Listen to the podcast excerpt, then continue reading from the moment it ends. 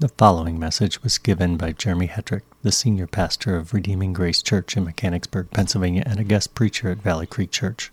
For more information about the church, visit us online at www.valleycreek.church.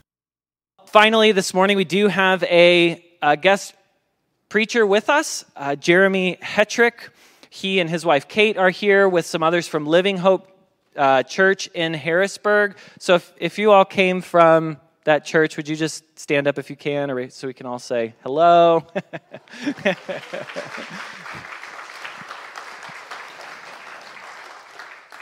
so these folks are, as you probably picked up, as I was praying for them, they are all going to be taking part in a church plant this fall. When are you guys launching, Jeremy?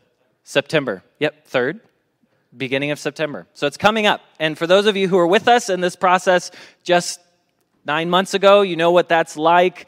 Um, and so we want to be praying for them as a church and wanted to have an opportunity for them to come. It's very important for us as a church to think about the growth and expansion of the gospel. So we want to put before you what God's doing and in partnership. We love being in partnership with other churches and Sovereign Grace Ministries. And so wanted an opportunity for Jeremy to come and you to see here's here's a guy who's stepping out in faith with other folks to see a new church started. And I can speak um, with great certainty, the Lord has done a lot through our church plant and through the efforts of you guys and, and the faith that you have had to do this and i'm excited to see what the lord does here. Jeremy is a uh, he's a, a, a, wonderful guy a great friend. Him and i actually had the opportunity even though he's out in harrisburg he worked some locally here. And so we would meet monthly as we were planting and he was a great support um, through that but also got to help him as he was processing if this is something that they would they would see the Lord doing for them.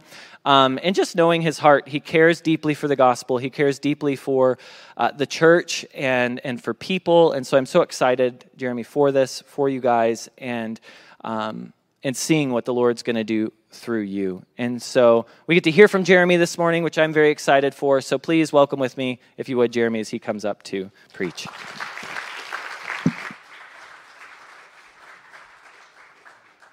Okay. Yeah.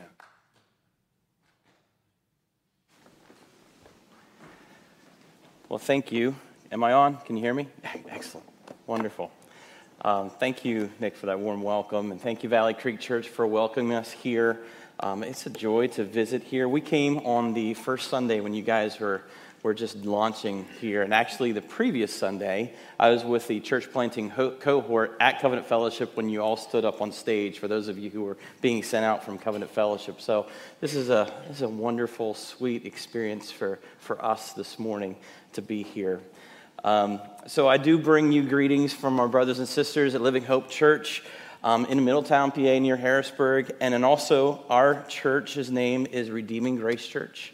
Um, so we are, as, as, Nick mentioned, we will be uh, planting starting in uh, uh, September 3rd in Mechanicsburg, and we're finally getting to the process of finalizing where we're actually going to meet. Um, and so we will be meeting in a school in Mechanicsburg School District, which uh, appears to be fitting most of our needs. We have a team. This is we're not we're kind of like you guys a little bit. You're, we're not a normal church plant in that sense. We are we're over hundred people. Um, so, Living Hope Church is sacrificing and sending out like almost a quarter of the church to start this church plant. Um, so, just a little bit of backdrop on that. So, Living Hope's on the east shore, um, just south and east of Harrisburg. And we have like 130 some people coming from the West Shore, Mechanicsburg, Carlisle, even York, like 40 some minutes away. And there's been a long term prayer um, and kind of thought process and dreaming that there would be a church plant over there. And uh, this is years of praying and thinking about this that this is actually going to happen in September with over 100 people. So you pray for us. Um, it's exciting. Um, as Bill Patton, as I was talking to him about it when I was visiting at, uh, at Covenant Fellowship one time, he said, You're forgetting one phrase. It's scary. So it is a little scary. Um, but uh, we're also confident that the Lord is, uh, has been doing all of the stuff to, to lead us to this point. So, um, as Nick mentioned, um, my, wife's, my wife Kate is here with, uh, with me, as well as some of the guys from our advisory team and their wives. And so grateful for you all coming along with us this morning. So, Um, if you could, uh, go ahead and turn to the Gospel of John, uh, uh, chapter 13. And as you turn there, I did want to say a huge thank you to you as a church.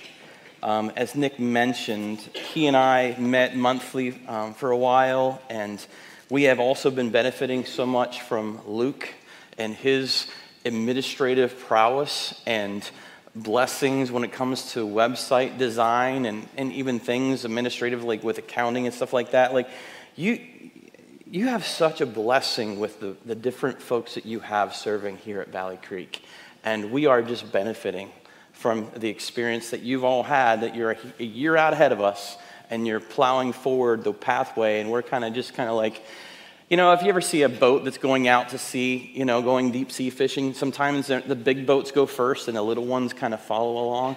That's what it kind of feels like for us. Um, so it's really, it's really cool, and we're so grateful for your partnership. That's what it really is. And this is our partnership, not just between these two churches, but this is the partnership that we have across all of Sovereign Grace churches. Um, and so we're just grateful for all that. So, Nick and Luke and all of you, thank you so much for how you're investing with us. Um, so, John chapter 13 is, uh, is a wonderful passage. Um, if you look at it, you see the, the title there. It says, Jesus washes the disciples' feet.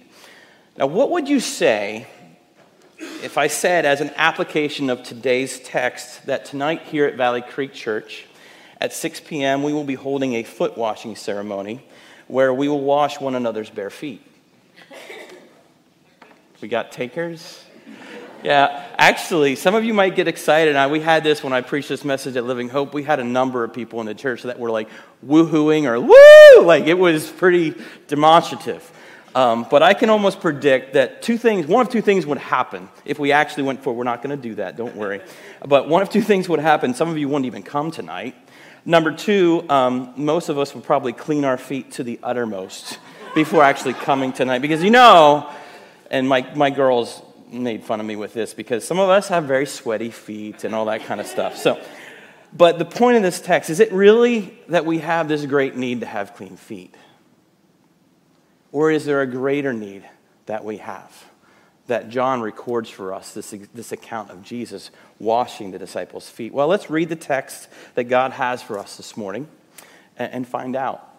So, if you could, I just love it uh, as a corporate gathering as we read the scriptures that we stand to honor God's word. And I'm going to be reading verses 1 through 17.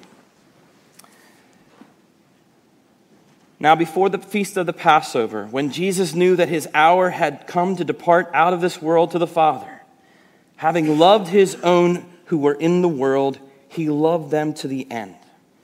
During supper, when the, when the devil had already put it into the heart of Judas Iscariot, Simon's son, to betray him, Jesus, knowing that the Father had given all things into his hands, and that he had come from God and was going back to God, rose from supper. He laid aside his outer garments, and taking a towel, he tied it around his waist. Then he poured water into a basin and began to wash the disciples' feet and to wipe them with the towel that was wrapped around him. He came to Simon Peter, who said to him, Lord, do you wash my feet?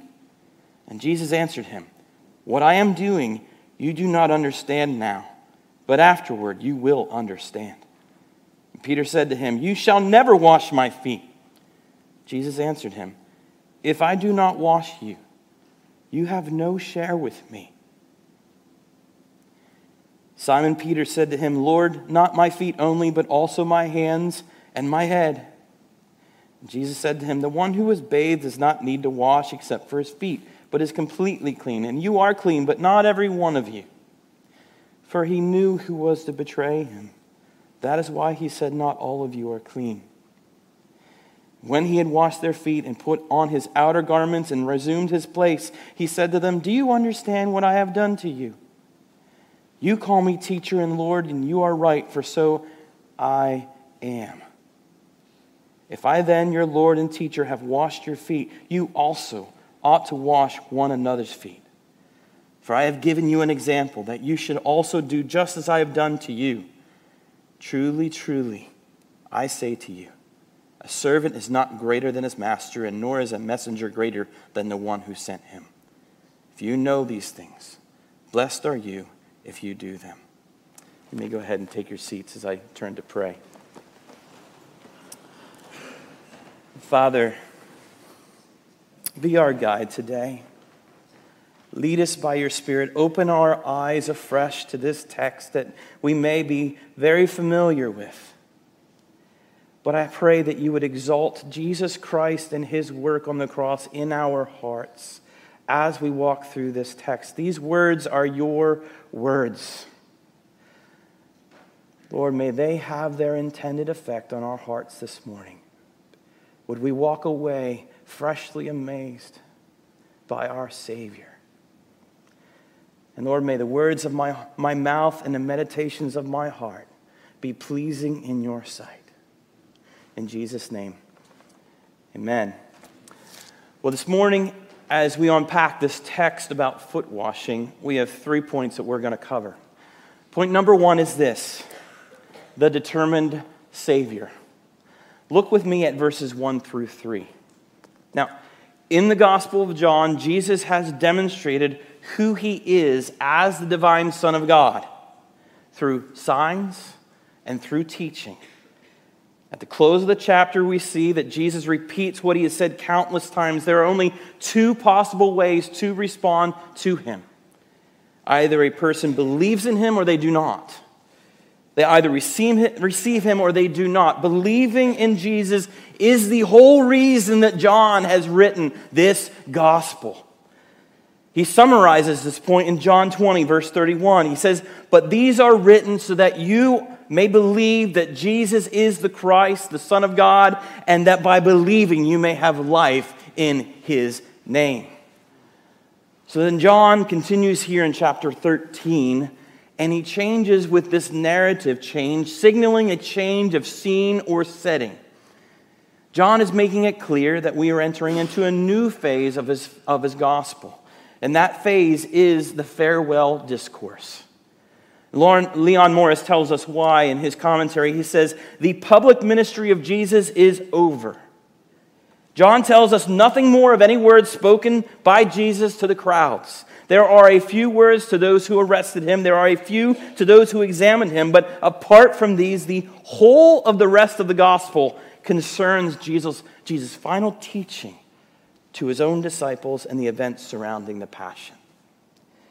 So, this section is called the Farewell Discourse. It's an intentional time that Jesus spends with and teaches, is teaching his disciples, and by inference, us.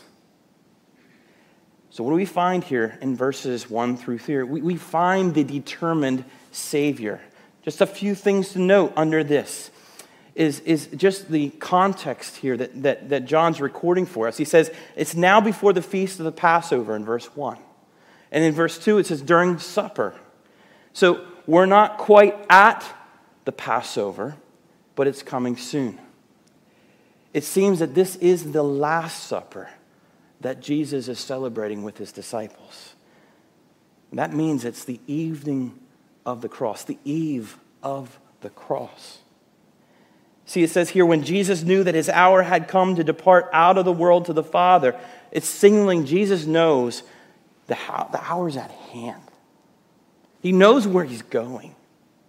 He's not ignorant of this. This is all according to the plan of the Father that the Son is carrying out faithfully. And what does it say here? It says, having loved his own who were in the world, he loved them to the end. See that determination? Even in John's recording of this?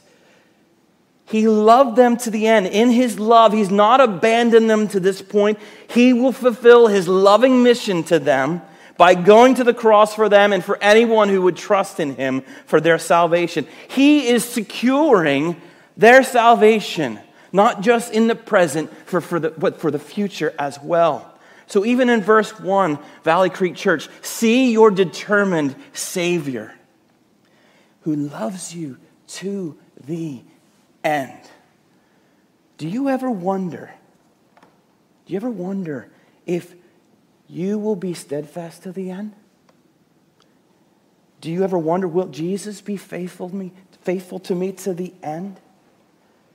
Jesus, through John's recording, is communicating to us. He is faithful to the end.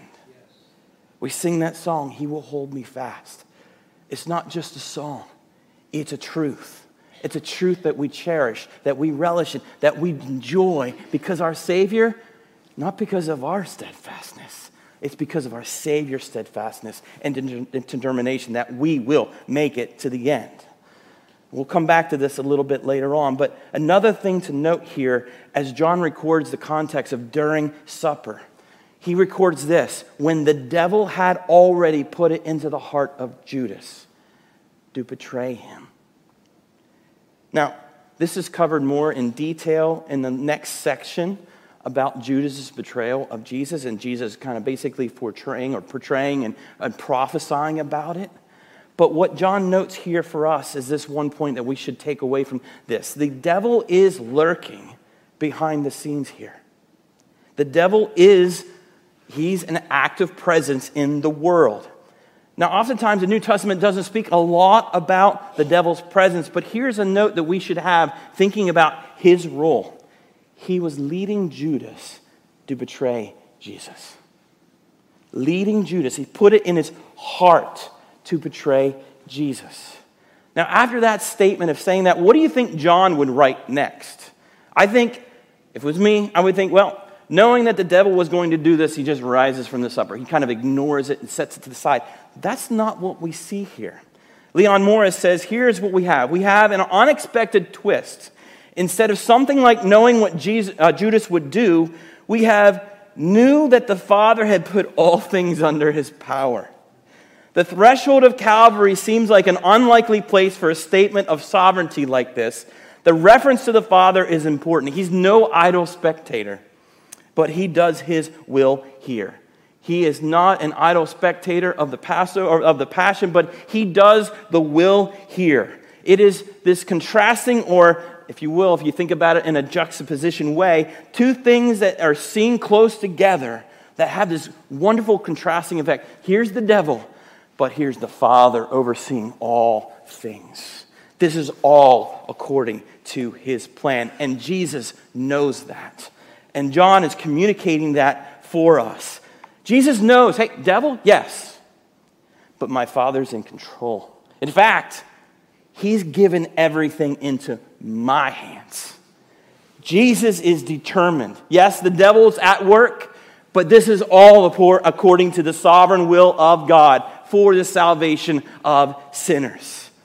He is assuming his death on the cross, his resurrection, and his ascension is all a part of this plan. He knows it. He will fulfill it. So, Valley Creek Church, know this even when evil is lurking, Jesus is accomplishing his mission, not just in going to the cross, but his mission in your church, in your families. He is in control. So see your determined Savior. And there is something for us to take a, a, note as we step back from this text a bit. It's like, don't be ignorant that there isn't an enemy. He is there.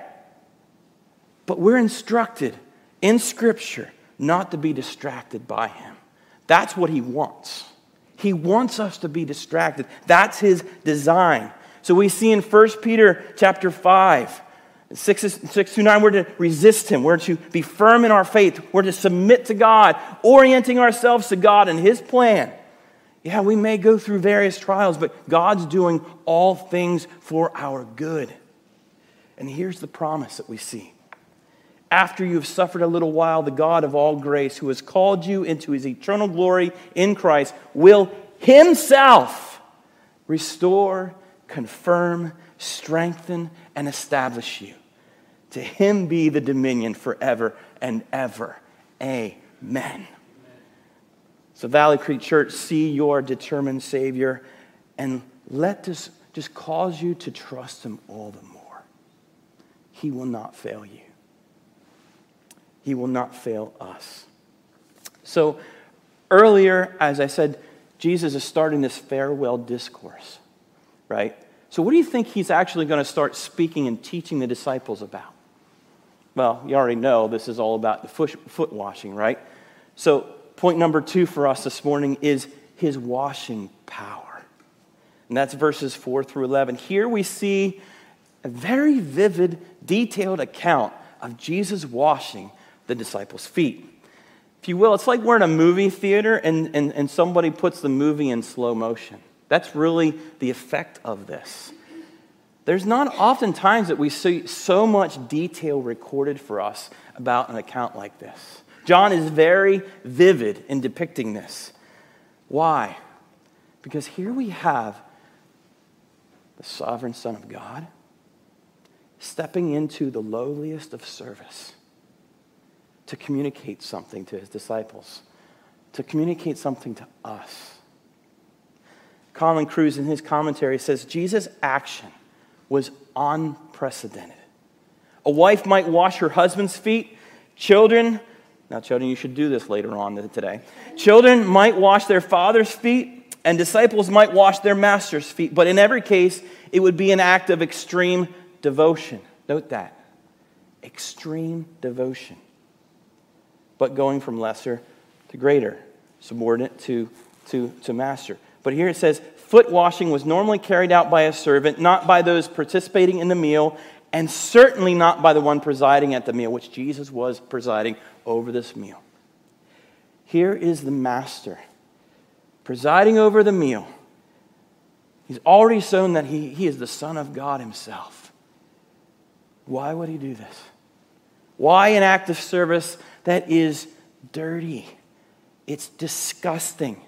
Listen to what James Hamilton said about this service. This was a world where air conditioning had not been invented, roads were not paved with concrete or asphalt, and shoes were not closed toed shoes. These were the smelly, dirty, grimy feet of men who walked everywhere they went on roads covered in dust and listen to this animal waste. Ew. Like, here is the Savior doing something akin to washing dog poop off of someone's feet. We have a neighbor who has a big dog that goes in the backyard right behind our house. And we played a game yesterday and we had a get together with some of the folks from the church plant.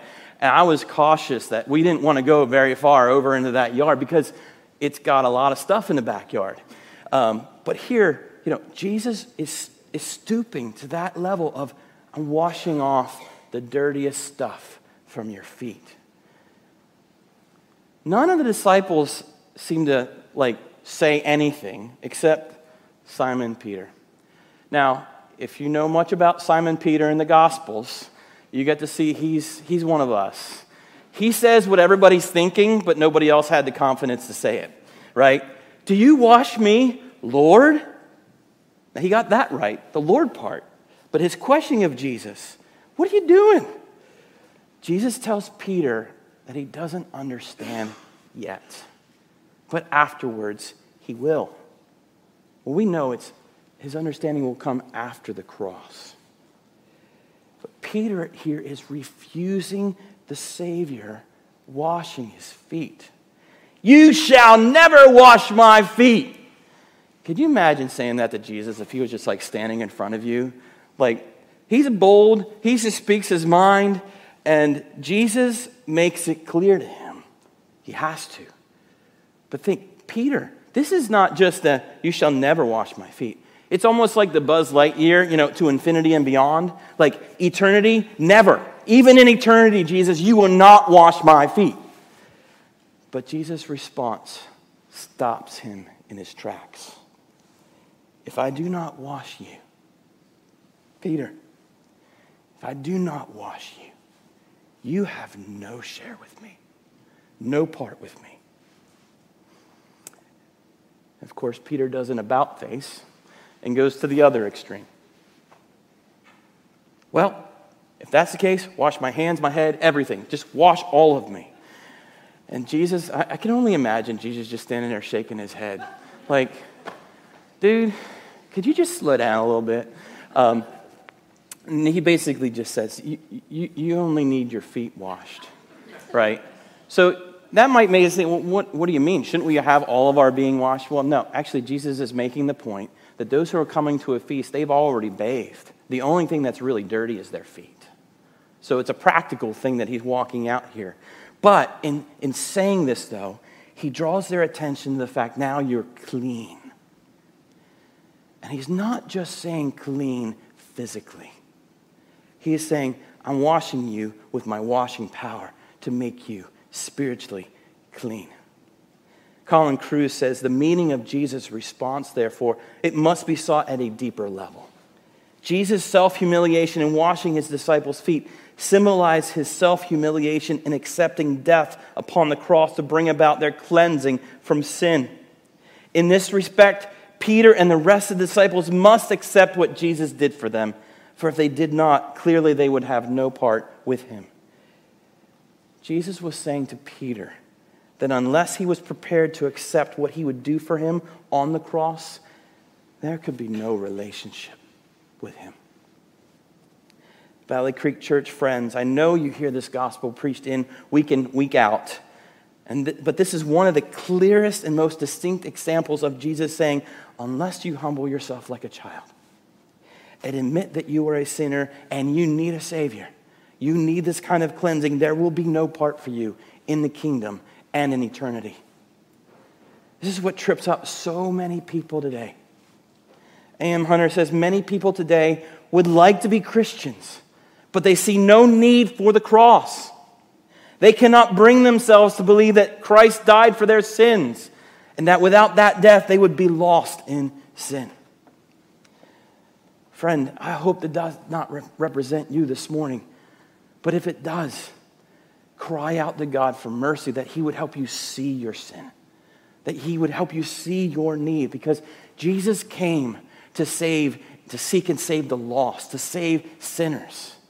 Those who think they are well, no, needing no physician, Jesus said. Only those who are sick. We are all sick. Paul says in Romans 3 all of us have sinned and fall short of the glory of God. We need a Savior. And apart from Jesus washing us, we are doomed to judgment and eternity under God's wrath in hell. God provided Jesus here, just in this example, to give us a picture of our need and Jesus fulfilling that need by going to the cross, pouring out his blood, that blood that purchases sin, that pays the penalty for all of our sins, past, present, and future. Yes, future. All of it taken care of by Jesus. So we hear and we read in Isaiah 118. Listen to God's word through the prophet Isaiah. Come now, let us reason together, says the Lord. Though your sins are like scarlet, they shall be as white as snow. Though they are red like crimson, they shall become like wool. Friend, have you cried out to Jesus for this kind of cleansing? Have you washed, have you been washed of your sins and made whole by Jesus? See, he comes to us with this washing power that is unlike any power this world ever has known. He washes wonderfully and pure, purely, cleansing everything that we are. I remember when I was saved in college. I didn't become a Christian until I was almost in my junior year of college. And the Lord used a song to help me express this desire to be whole, to be cleansed. It goes like this, and maybe some of you know this. It's from an older song called Whiter Than Snow. The verse says this Lord Jesus, I long to be perfectly whole. I want you forever to live in my soul. Break down every idol, cast out every foe. Now wash me, and I will be whiter than snow. You too can cry out to Jesus this morning and be washed white as snow by his work on the cross. He will answer you if you cry out to him. For those of us who have received his washing power, this is a great moment for us to stop and think a little bit about what does this mean for us today? Not just maybe 25 years ago or five years ago, whenever it is you became a Christian and you received his washing. Think about this question Why did he do this for you and me? We, we were dead in our sins. We were rebellious. Scriptures say that we were enemies of God. And Jesus, determined as he is as a Savior, came, rescued us, washed us. Why? For his glory and for our good. The wonderful thing is, we don't just think 20 years ago that we were washed.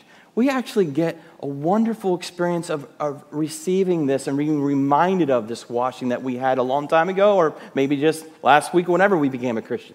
We can actually have this practically outworking in our lives on a daily basis. In fact, John, that's what John talks about in 1 John chapter 1. He says, If we walk in the light as he is in the light, we have fellowship with one another, and the blood of Jesus, his son, cleanses us from all sin. And we have say we have no sin, we deceive ourselves, and the truth is not in us. But listen to this promise. If we confess our sins, he is faithful and just to forgive us our sins and to cleanse us from all unrighteousness. We actually did this this morning during the service, having that time of quiet reflection and confession. This is where we're not having Jesus crucified all over again. We're not getting saved all over again. This is part of our persevering in the faith, of remembering what Jesus has done for us and being freshly made aware we're whole, we're clean. Not because we are good in ourselves, but because Jesus has washed us. This is experiencing as a Christian on a continual basis what it means to see this is our Savior who washes us clean. And we get to walk in this newness of life now. It's a wonderful promise that we have. And we get to do this not just on Sundays, but in your community groups or in your fellowship groups. You, you actually get to remind one another in group hey, when you're talking about an area where you're struggling, someone else pipes up, hey, remember, brother, remember, sister, Jesus paid it for us.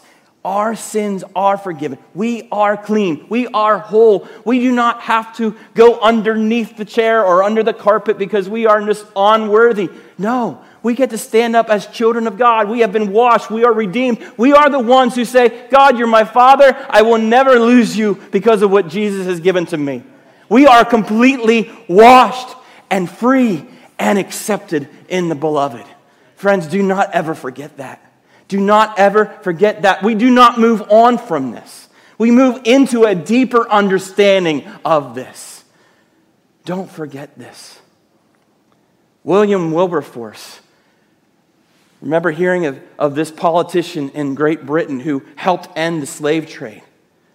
He was so concerned about in his culture, in the churches. What did they do? They left this knowledge and they just got into niceties, morality. They missed the power of the gospel to change their lives, to produce godliness in their lives. He was not a theologian, but he wrote a wonderful book talking about his concern about the church in Great Britain.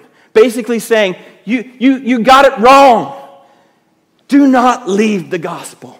Do not leave this justification by faith alone, in Christ alone, by grace alone, for God's glory alone. This is the power, is what we stand on, and that changes everything. So, Valley Creek Church, I know that this is Nick and their leadership's conv- convictions, but don't leave this in your daily lives.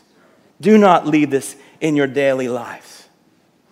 Because Jesus has a washing power unlike any other. And he is glorious. So let's move on to point number three our discipleship calling. In verses 12 to 17, Jesus now looks to his disciples and say, "Hey, I want you to connect what I just did with what you are now to do." Jesus is giving them a picture of what discipleship goes it looks like going forward for them. We see John describing Jesus just finishing the washing of their feet He's putting on his outer garment and returning to his place. And now he turns to them and says, Do you understand what I have done to you? You call me teacher and Lord. You are right, for so I am. If I then, your Lord and teacher, have washed your feet, you also ought to wash one another's feet. For I have given you an example that you also should do just as I have done to you.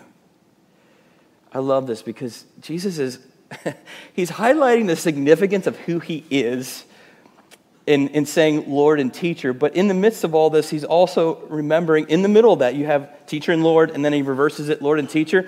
In there, he says, You are right, for so I am.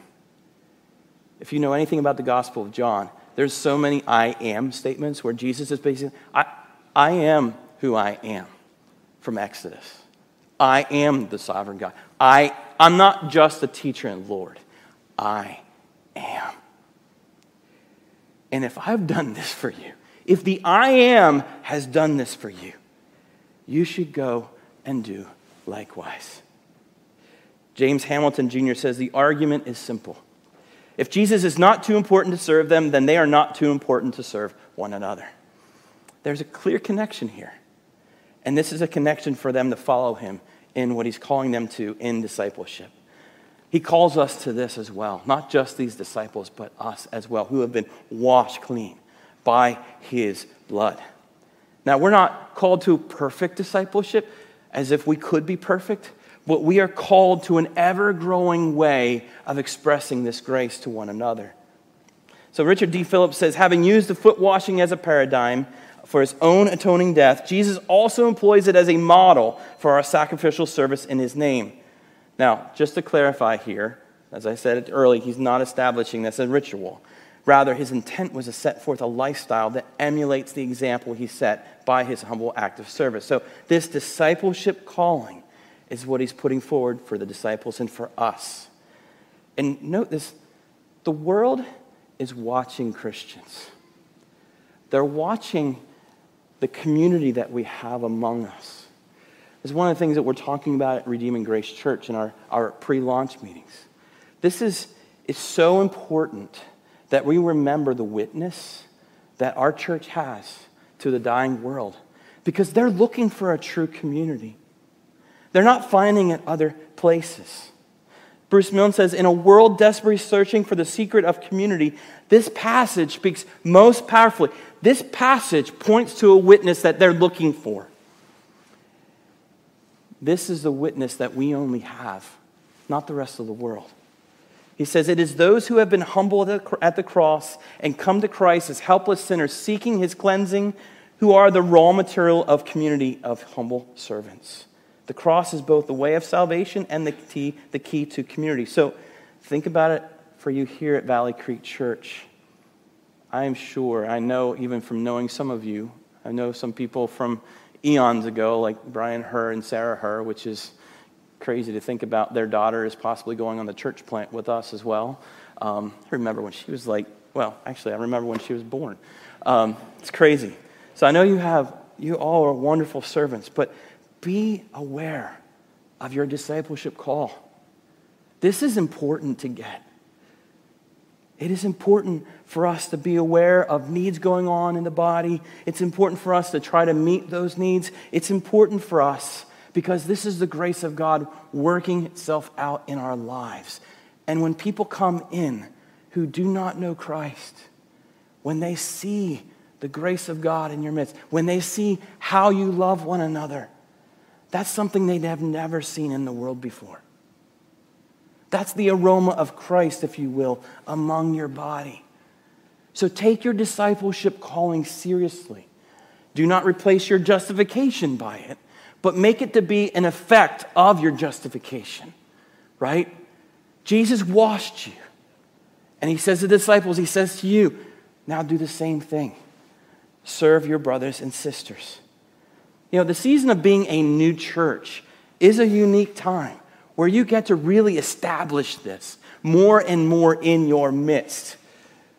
It's stretching, I know. Even as we're doing the pre launch stuff, and I can know we can talk about it as, as a team, is it's stretching. And like Bill Patton said, it's scary, but it's for the right reasons. What, what else can you invest your life in that's going to last for eternity? It's amazing.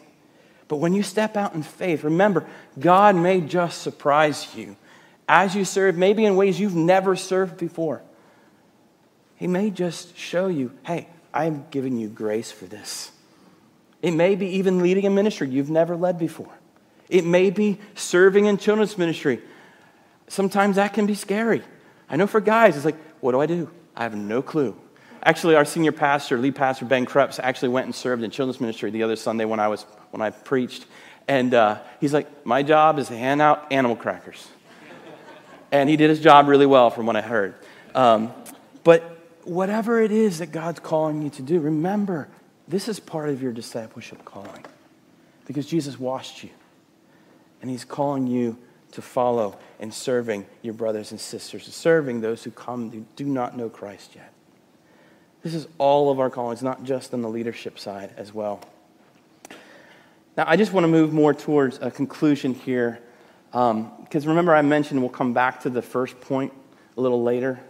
That's why I really feel like God wants to just end our time here during this message. We started out looking at the determined Savior. Now, before the feast of the Passover, when Jesus knew that his hour had come to depart out of the world to the Father, having loved his own who were in the world, he loved them to the end, it says. He loved his disciples to the end. He will love us to the end. I just want to end by reading a few passages from Scripture that emphasize this even more. In Hebrews 7:25, the writer of Hebrews says this, consequently, he is able to save to the uttermost those who draw near to God through him since he always lives to, intercede, to make intercession for them. Do you know that Jesus is praying for us right now? He never stops. From the day he ascended to the day that we'll see him again, he will never stop.